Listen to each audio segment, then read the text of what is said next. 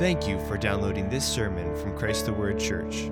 If you would like more information on how Christ the Word is reaching, raising, and teaching generations in Northwest Ohio and Southeast Michigan, please visit us online at ChristTheWord.com. And now, will you stand with me as we turn to the Word of God, Matthew 7 21 through 23. The words of Christ, not the final words of this sermon, but the penultimate, the next to last. And uh, very, very famous. These words of the sermon are famous throughout, but boy, these are famous warnings that we come to at the end. And so I encourage you to pay close attention as we read from the Sermon on the Mount. This is the Word of God it's specifically the words that Jesus spoke at the end of the Sermon on the Mount. He said, Not everyone who says to me, Lord, Lord, will enter the kingdom of heaven, but he who does the will of my Father who is in heaven will enter. Many will say to me on that day, Lord, Lord, did we not prophesy in your name, and in your name cast out demons, and in your name perform many miracles? And then I will declare to them, I never knew you. Depart from me, you who practice lawlessness. The word of the Lord. You may be seated. Let's pray. Heavenly Father, I ask you to speak to us through your word this morning. I thank you for your Son and his glory. I thank you for the life he led and the death he died and the resurrection that he lived and was given by you that vindicated him. And I pray, Father, that he will be in our midst, in our homes, with those of us, the small group that's here this morning, Father, that all of us will worship Jesus and know the glory of his love, the glory of being included in him on that last day. Give my words your power, I pray. In Jesus' name, amen. This is a, a sermon that calls us to live for God in a holy manner. It turns from that first challenge to a challenge to look for heaven's rewards rather than earth's rewards. And in the final third, Jesus calls us to make judgments, to judge correctly, having, having explained what God requires, having explained the consequences, the rewards of following God. He turns now and says, Now judge, judge, judge correctly. He begins in this final third, and it's the beginning of this chapter because the chapter is really the final division of the, of the sermon by telling them how to judge. He tells those who are listening that they are to judge fairly as they wish to be judged, that they're to remove the log from their own eyes before they take the splinter out of the eyes of others. He tells them not to give what is holy to dogs or pearls to swine. In other words, they're to separate wheat from chaff, and both in what is holy and what is not holy, in, in, in inanimate things, in truths, in doctrine, and also in people. So we're not to give holy things, and we're to understand by holy things what are holy things to unholy people, to dogs. We are not to throw, give pearls, and we understand that a pearl is precious. We're not to give pearls to swine, but to swine you don't give your pearls, you give your, your feed corn, that kind of thing. So a lot of discrimination required, and he says, he begins right off by saying, judge your, yourself and judge others fairly. Now, he says, and judge what is holy and what is not, both in things and people. He then tells them that God is a generous father, that he does not judge harshly. He's called them not to judge harshly. He reminds them that the Father is so much more gracious and so much more kind in his judgments, that he does good for children who look at him as a meanie, who look at him as unfair, but he still treats them well. And he calls on us to exercise the same charity with others that the Father does with us, to treat others in that way. He tells them to judge the ways of men, that many are on a broad path that leads to destruction, an easy way that leads to death. But they, the, the audience, and us, are not to be fooled. They are not to choose, we are not to choose the easy path, but we are to take the path that is narrow and difficult because it is lonely, because it sets us apart and makes us holy, which is what holy means. To be holy is to be set apart for God. And because we are set apart for God, our path is lonely. And because it's lonely and it faces opposition, it is a difficult path. He tells them to watch out for false prophets along the way, to judge carefully who they listen to and who they allow to guide them, and to not allow those who do not worship God, those who do not produce the fruit of God's kingdom, to be their guides, but to only follow those whose fruit is good.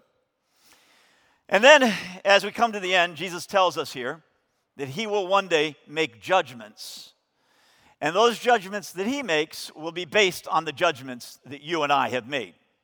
His judgments will reflect our judgments. And so we are to judge carefully and accurately, and we are to be brave when we judge. We are not to be swayed by men, we are not to be swayed by fear, we are not to be swayed by risk, but we are to judge carefully, accurately, courageously. Our lives, Jesus says, he warns us. He says it here to the crowd and to you and me alike. Our lives depend on it. Our lives depend on our judgments. Our lives will be shaped for eternity by the judgments that we make here on earth. And so he calls us make good judgments. Do not make false judgments. Do not make the easy judgments, the ones that keep you from risk. Judge carefully. So this morning, I invite you to judge your life, to judge this world, to judge Jesus Christ. He's willing to be judged. He says, Look at me and look at my way and make a decision. And so he's inviting him, he's inviting that you make him a feature in your judgment, that you actually judge his way against the ways of the world. And I invite you to make the same judgment. Ask yourself, Am I living in a way that leads to eternal life? This is what Jesus is doing to the crowd here. And as he speaks to us this morning, it's what he's doing with you. He is inviting you to embrace judgment, to make right judgments. And if you have never judged correctly, if you have never judged Jesus, the Savior of the world, if you have never known what it is to say, Fie on the rest of the world, I love you, God, I love your Son, I turn to your Son, then this is the moment to make that judgment. Turn to Jesus, make the judgments that he calls us to make in this passage. Now, there is in all the Word of God, no more sobering call to judgment than the one that is delivered by Christ in these verses. He has called his disciples to make judgments, and now he warns them that they may be making judgments and may be thinking that those judgments are accurate, and that many who make judgments spiritually that they think are accurate and that they think are well made and will lead them into good will find in the end that their judgments were wrong, that they were mistaken, and that they are excluded from the company of God's people on the final day. Jesus teaches us here an essential form of judgment. These verses serve as the summing up of the last third of this sermon. The entire chapter on judgment, the entire final third of the sermon is on judgment and judging. There is a final exhortation to build on the solid rock rather than sand. And that's a warning that, that really summarizes the entire sermon. But in these verses, Jesus is making clear that judgment is not what we think it is, it is something other than what we often think. And we need to listen to Jesus at this point. I, I encourage you, I, I require of you that you not put Jesus' words here on, on, on one side of your brain and to weigh them against other words on the other side of your brain and to decide that you can dismiss Jesus' words here because you have other words that you think may trump them or vitiate them or somehow diminish the threat of them. Okay? This is all of our heads.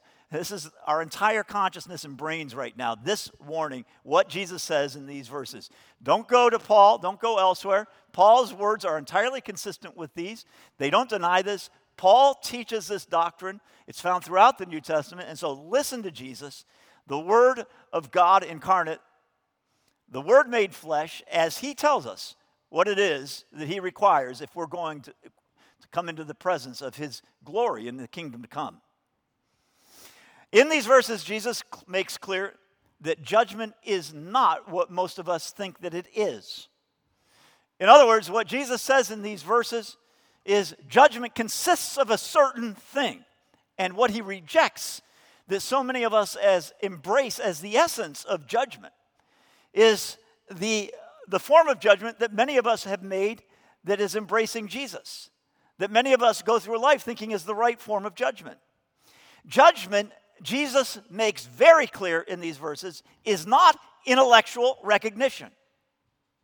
Intellectual recognition is not the judgment that God requires. The judgment that God requires is not some form of mental discrimination. It is not some form of superior knowledge that leads you to have a more refined understanding. Judgment, as God demands it of you, is not seeing failure and recognizing it, nor is it seeing success and wanting it. It is not in the end a matter of the mind at all. It is instead a matter of the heart and the hands, of the will and the feet. It's amazing how discriminating and willing to discern many people are who are absolutely incapable of doing. Have you noticed the arguments that are taking place all over the internet these days because there's no sports? People are debating because of, I think, the recent Last Dance documentary on Netflix about the final championship season of the Chicago Bulls, in which it followed the Bulls and especially Michael Jordan. Many people are taking part in the debate over whether Michael Jordan is the greatest of all time, the GOAT of basketball.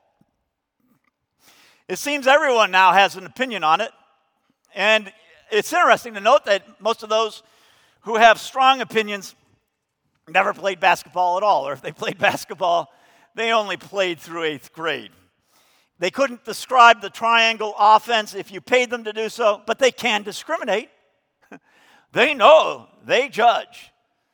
They know that Michael Jordan is the greatest of all time, or they know that he's not. Only they know, just like you and I know, that the Rolls Royce is the best automobile that's out there, or that you and I know that caviar is a fine thing, you know? Oh, caviar, a fine thing. Or that we know that Picasso was a great painter. They discriminate, we discriminate in these kinds of decisions without cost, without involvement, without doing. These are judgments that are not informed by having played basketball or ever tasting caviar or, or driving a Rolls, never having painted a painting, not understanding anything of all at all that makes Picasso a great painter beyond the fact that everyone says he is. So we're glad to judge, happy to display our knowledge, happy to be thought discerning. And most of the time, we are acting as armchair quarterbacks. We have no firsthand knowledge of the thing that we are criticizing or commending. And so, what Jesus says here is that the judgments that lead us to hell, and that's the risk, the judgments that lead us to heaven, that's the reward, are not a matter of mouth or of mind, but of hands and feet.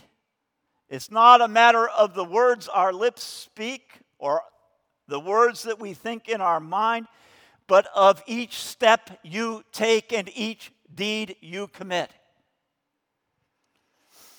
Now, we may think that we judge by standing at a crossroad, reading the sign this way, that way, the two destinations, understanding mentally the choice that is before us in the crossroad and the signs. But Jesus says here judgment is not the work of your eyes. Judgment is not the reading of the sign at the crossroad, nor is judgment in your mind discerning comprehending what the letters of the signs mean, understanding which direction is which way, which destination is which fork in the road. Judgment, Jesus says, is the choice of your heart that is reflected and determines the steps you take. Every step taken is a choice of the heart. Every step you take is a judgment you have made. Judgment is the way you walk, judgment is the path you choose, judgment is the steps you take. Each is a choice, one way over another. Judgment is not a thing of your mind. It is not knowledge. It is not discernment up here. It is a choice of the heart. It is volition, your will, acting, your heart's choice lived out as inevitably the choices of your heart are lived out by your hands and your feet. and the words of your mouth. Your mind does not control your mouth. Jesus says, Out of the fullness of the heart, the mouth speaketh. Your mind does not control your sin. Jesus says, For out of the heart come evil thoughts, murders, adulteries, fornications, thefts, false witness, slanders. These are the things that defile a man. The things that defile you come from your heart. Your mind does not choose to do good. Jesus says, The good man out of the good treasure of his heart brings forth what is good, and the evil man out of the evil treasure brings forth what is evil, for his mouth speaks from that which fills his heart. Your mind understands, but your heart chooses. Your hands and feet are the instrument of your judgments, your choice, your volition. What you say with your mouth, what you do, where you go. These are judgments, true judgments. Now, what we see revealed in these verses is a picture further of the grace of God. And it's a warning not to, to take the grace of God and make it a substitute for right judgment, which so many are doing today. They're saying, Well, I have the grace of God. I've tasted the grace of God. The grace of God. Look, it's the grace. And they argue grace against judgment. They say, I don't need to make these judgments of walking. I can do it intellectually. I can say I approve of it because of grace, but I don't have to walk it. Jesus is warning in these verses do not argue the grace of God over against the call to obedience of God, over against the judgment that God requires. Grace does not remove the need for judgment. Grace does not obviate judgment. Judgment is a product of grace. Right judgment is enabled by true grace. We have in these verses spoken by Jesus a picture of the incredible grace of God to sinners. Understand, this is God's grace to sinners. Grace always comes to sinners, but this grace is given to all men. The grace that God has given us that is designed to win us to Him, to, uh, to cause us to judge that heaven is a better reward than what the earth offers. God gives grace, God gives glory, God gives strength to people who do not belong to Him so that they will judge that heaven is better than earth. God is constantly doing this. The grace of God is designed to win us to God. But it's twisted often by men and made a thing of our desires and our pride that enables us not to live for God rather than giving us the power to obey God. It allows us to stay apart from God rather than driving us to God. And it's meant to drive us to God. God accepts us, God remains gracious even when we presume upon his patience and kindness, which all of us have done at many points in our life, God remains gracious, even when we take his grace and make it for our own glory rather than his. God does not immediately put you to death when you do this. He has not done it to me, He hasn't done it to you. God remains gracious when we abuse His grace, but this will end. That's the warning of Jesus. The warning of Christ is there is an end to the offer of grace. For that reason, I invite you to accept the grace of God, to embrace the grace of God. Do it today. Make your life a yes to the grace of God by walking in the way that Jesus describes here. What Jesus warns here is that there is an end ultimately to the grace of God because he says, Some will say, Lord, Lord, to me in the last day. And notice that Jesus here, I remember years ago a man who was a leader in a church that I was very much affiliated with writing a letter to the pastor and saying, Jesus never claims authority in his life. Jesus is only a come alongside helper. He never claims authority. Well, if he had not, if he had made that claim as an elder, then he must have never read the Sermon on the Mount. He never heard Jesus say, I'm going to say, away from me. He never read that the crowd at the end of the sermon said, Wow, this man speaks with authority. Jesus speaking right here is speaking with authority. This is the authority of God. He's saying, Who's going to enter heaven? Some will say, Lord, Lord, to Jesus on the last day, the day of judgment, and he will say, uh uh-uh, uh no. And that will be the most disheartening, fearful, fearsome no of our lives. No. We'll be saying, Lord, Lord. And he'll say, No, no.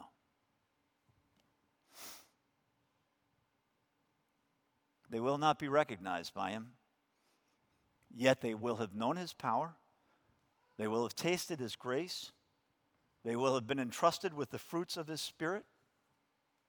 But he will say to them, No, I never knew you. Now, what's obvious from what Jesus says here is that those who are rejected, those Jesus tells, I never knew you, will be saying to him on that day. He's quoting them. He's, they're going to say, We know you, Jesus. We know you. In fact, you're our Lord. By addressing him, Lord, Lord, they claim reverence and respect. Lord, Lord is not a statement of mere acquaintance, it implies submission, it claims obedience. It says, Hey, you're my Savior. Hey, I've worshiped you. You're my God. They're not the words of people who think themselves rebels. Those who say, Lord, Lord, well, they thought they were part of Him, part of His church, redeemed by Him, carried to God by His work on the cross of, Cal- of, of Calvary. They attended church. They said amen, along with the fellow worshipers. They raised their hands in worship. They taught in Sunday school. They think they're there, they think they're included. But notice beyond this, and here we see the grace of God to sinners so very richly, they have, beyond words, they have actually wielded the power of God. They say to Jesus, Did we not in your name cast out demons? In other words, weren't we at your side in this great battle with Satan? We took your side, we did your deeds. In Jesus' name, they also prophesied. They spoke the word of God and they applied it to the lives of others. In Jesus' name, they performed many miracles.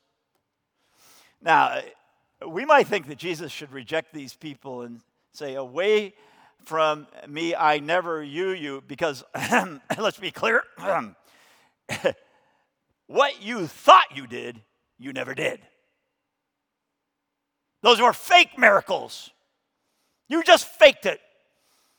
You never really did those things.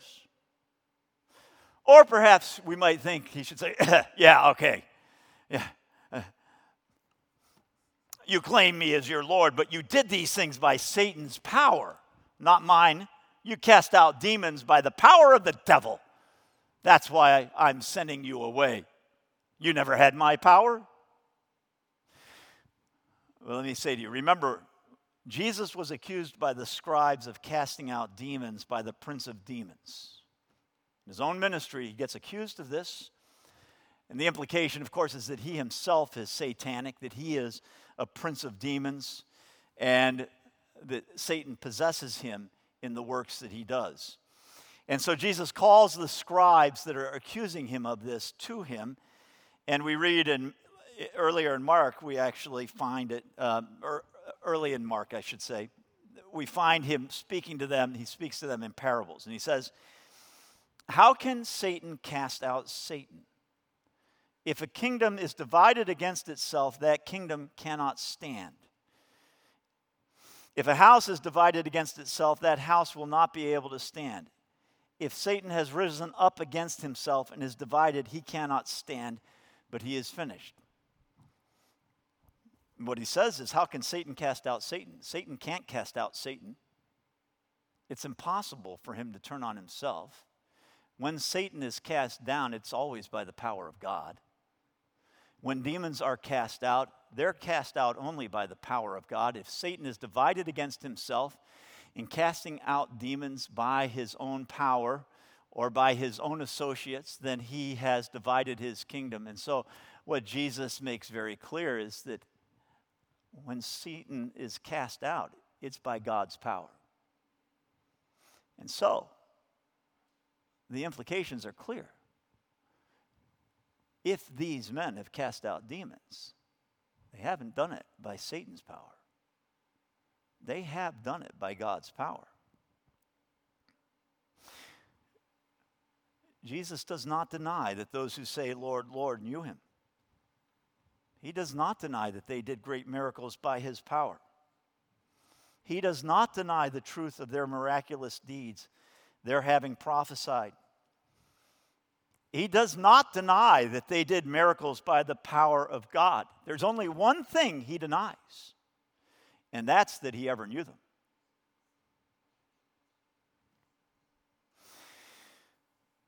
Now, if you're mystified by this, I encourage you to read through the Bible, read it, read it again, read it, because what you'll find is that what I'm saying is in absolute accord with the message of Scripture. You don't know the, the, the Bible very well if you find objection to what I've just said that God gives those who don't know Him, those He never knew, power. Or perhaps you misapprehend the awesome grace of God who gives power and grace and mercy and understanding to those who are not His at all, those who were never His.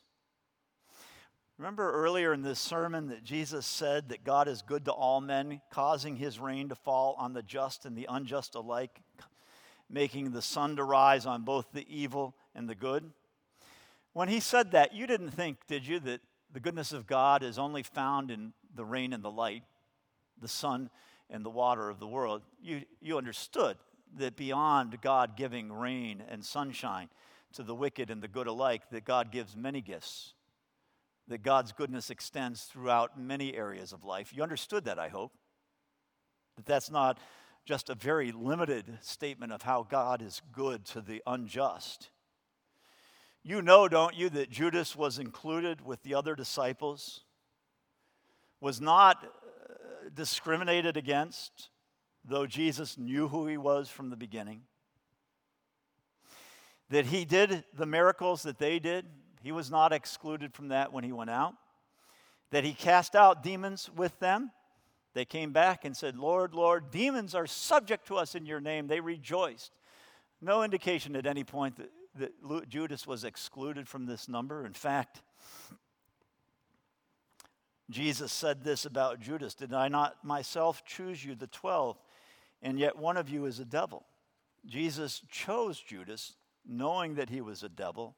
Jesus gave his power and his word to Judas, knowing from the outset that he was a devil. We read Peter say in Acts 1 on the day that Jesus ascended into heaven, he speaks among the group of, of the brothers, which numbered 120 at the time, and he said, Brothers, the scripture had to be fulfilled, which the Holy Spirit foretold by the mouth of David concerning Judas, who became a guide to those who arrested Jesus.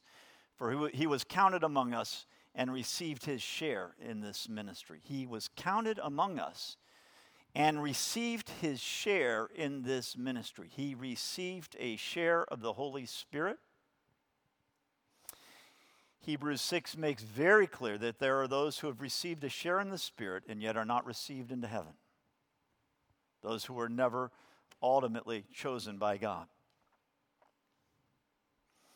He received a share in the ministry, the word, the power of the kingdom of God. He worked miracles, he cast out demons. He didn't do it by Satan, by Baal Zebul, if he did it by the prince of demons, then Jesus' argument about himself and his casting out of demons has no weight and, in fact, is wrong. We find in Scripture that many men and women receive power, receive beyond power mercy, receive beyond mercy glory from God, even supernatural power, mercy, and glory. And yet they remain ultimately men and women who do not know God or serve Him and glorify Him. This is the mercy of God. This is the grace of God. It's great because it comes to unrepentant sinners. Not everyone Jesus healed thanked him or worshiped him. There were two thieves on the cross beside Christ. Only one opened and went through the door that Jesus offered. The grace of God and the power of God are enjoyed by unrepentant sinners. The word of God comes to those who don't know God. Saul was rejected by God when he went among the prophets and prophesied. Balaam, an evil man, a false prophet, yet he prophesied truth by the Spirit of God. Nebuchadnezzar was given the word of God and the ability to repent, and yet he remained a king who vaunted himself against God. Yet he speaks the words about God that we find in Daniel that are the strongest words, perhaps, in Scripture of how sovereign God is. He understands God, he knows God, he's been given the gift of repentance by God, yet he is ultimately not a child of God. Jannes and Jambres, remember those names? Pharaoh's magicians they did great works, but they didn't do those works by Satan's power. They did them by God's sovereign will. Satan can do nothing that God has not allowed him to do. God is good to sinners, He gives gifts to sinners. He is patient with them, kind towards them. And it's for a reason. And that reason is told us by Paul, who writes, But do you suppose, O man, when you pass judgment on those who practice such things, and do the same yourself that you will escape the judgment of God. And I'm talking about wicked people. He says, if you look at them and you pass judgment on these things, and yet you do the same yourself, will you escape the judgment of God? That's exactly what Jesus is saying here. If you think judgment is in the mind and not lived out by obedience, that obedience is the judgment that God desires, that obedience is the faith that Christ requires, if you think it's all in the mind, well, you're against Jesus and Paul. But do you suppose, oh man, when you pass judgment on those who practice such things, do the same yourself, and you say, I know the truth, that you will escape the judgment of God? These are the ones who will say, Lord, Lord, did we not?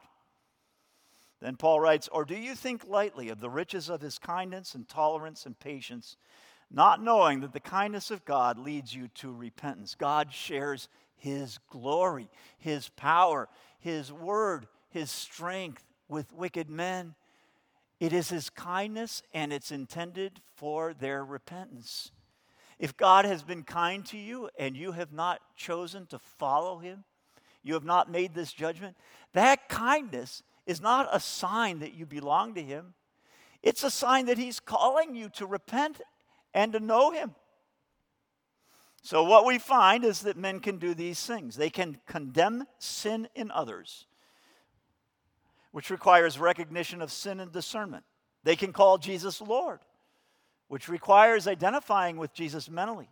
They can prophesy, which requires knowing the word and tasting its power. They can even cast out demons and work miracles, all without being known by Jesus and they will think they are His, and they will be amazed to find themselves excluded. They tasted God's power, they knew His mercy, they lived in the midst of His Word, yet they never had Jesus. Never had Jesus. Never possessed Jesus. And it's a scary truth to think that Every Sunday in this room, there are many who will say, Lord, Lord. And they'll say, No, I never knew you. They will look like, they will act like discriminating, discerning people, but they have not committed to obedience.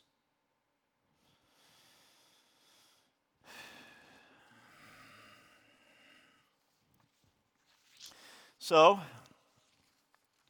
we come to the end of Jesus speaking and what he says. And he says here, Then I will declare to them, I never knew you. Depart from me, you who practice lawlessness. These who practice lawlessness are the same ones that he has spoken of back in verse 21. He says, Not all who say to me, Lord, Lord, will enter the kingdom of heaven, but he who does the will of my Father who is in heaven will enter.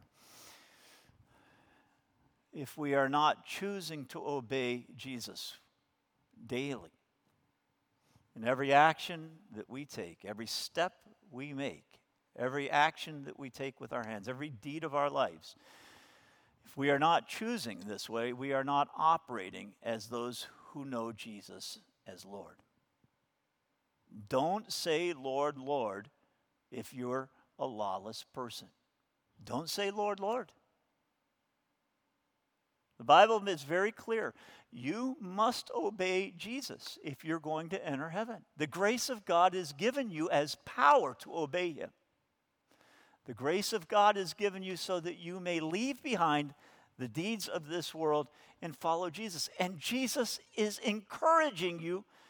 You have sat here perhaps for years and yet have never finally come to the point beyond a, a mental recognition to an actual disposition of the heart that leads your, your feet into dangerous areas for God, that leads your mouth to speak God's truth against the world because you believe in God, even risking your job because you know that Christ is Lord, that have never led you to, with your hands to help the poor and to take out of your wallet and give to the poor even when you think you can't afford to do it.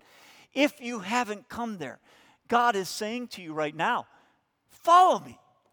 Stop the mental stuff and embrace the glory of my power by doing it. I encourage you. It is the best life to obey Jesus. I'd like to say that it's that certain things, you know, the old saying that tie, a tie is like kissing your sister. when I say it around my home, the kids all go, yuck. and rightfully so, but that's what a tie is it's, it's unsatisfying. My, it should be unsatisfying to be following Jesus in our heads and not with our hands. The real joy is seeing the power of Jesus that comes through the full obedience to Him of someone who's made this judgment that Jesus is Lord, that He does rule heaven and earth, that He is good, that we can trust Him no matter what the risk is, that we can find Him. And that being found by Him and known by Him is the only thing that matters in all the world. I'm known by Jesus. Jesus knows my name. God the Father recognizes me as a child of His. Can you say that? I am known by Jesus. I work to follow Him. I haven't just said things in my head, I'm living for Him. That's faith. That's the grace of God. I encourage you, make this, if you've never done it before, the judgment of your life. I will follow Jesus. I will follow him. I will know him. Let's pray. Heavenly Father, I thank you for your word and for the Son of God who speaks to us through it. Give us the power to follow Jesus. Give us the knowledge of him that we need Father, to trust Him, not mentally, not by recognizing and discriminating in our minds, but by bearing out that mental recognition and that mental discernment with the actions of our hands and our feet and the words of our mouth so that we live the life of Jesus before the world. Thank you, Father, for your great Son, in whose name we pray. Amen.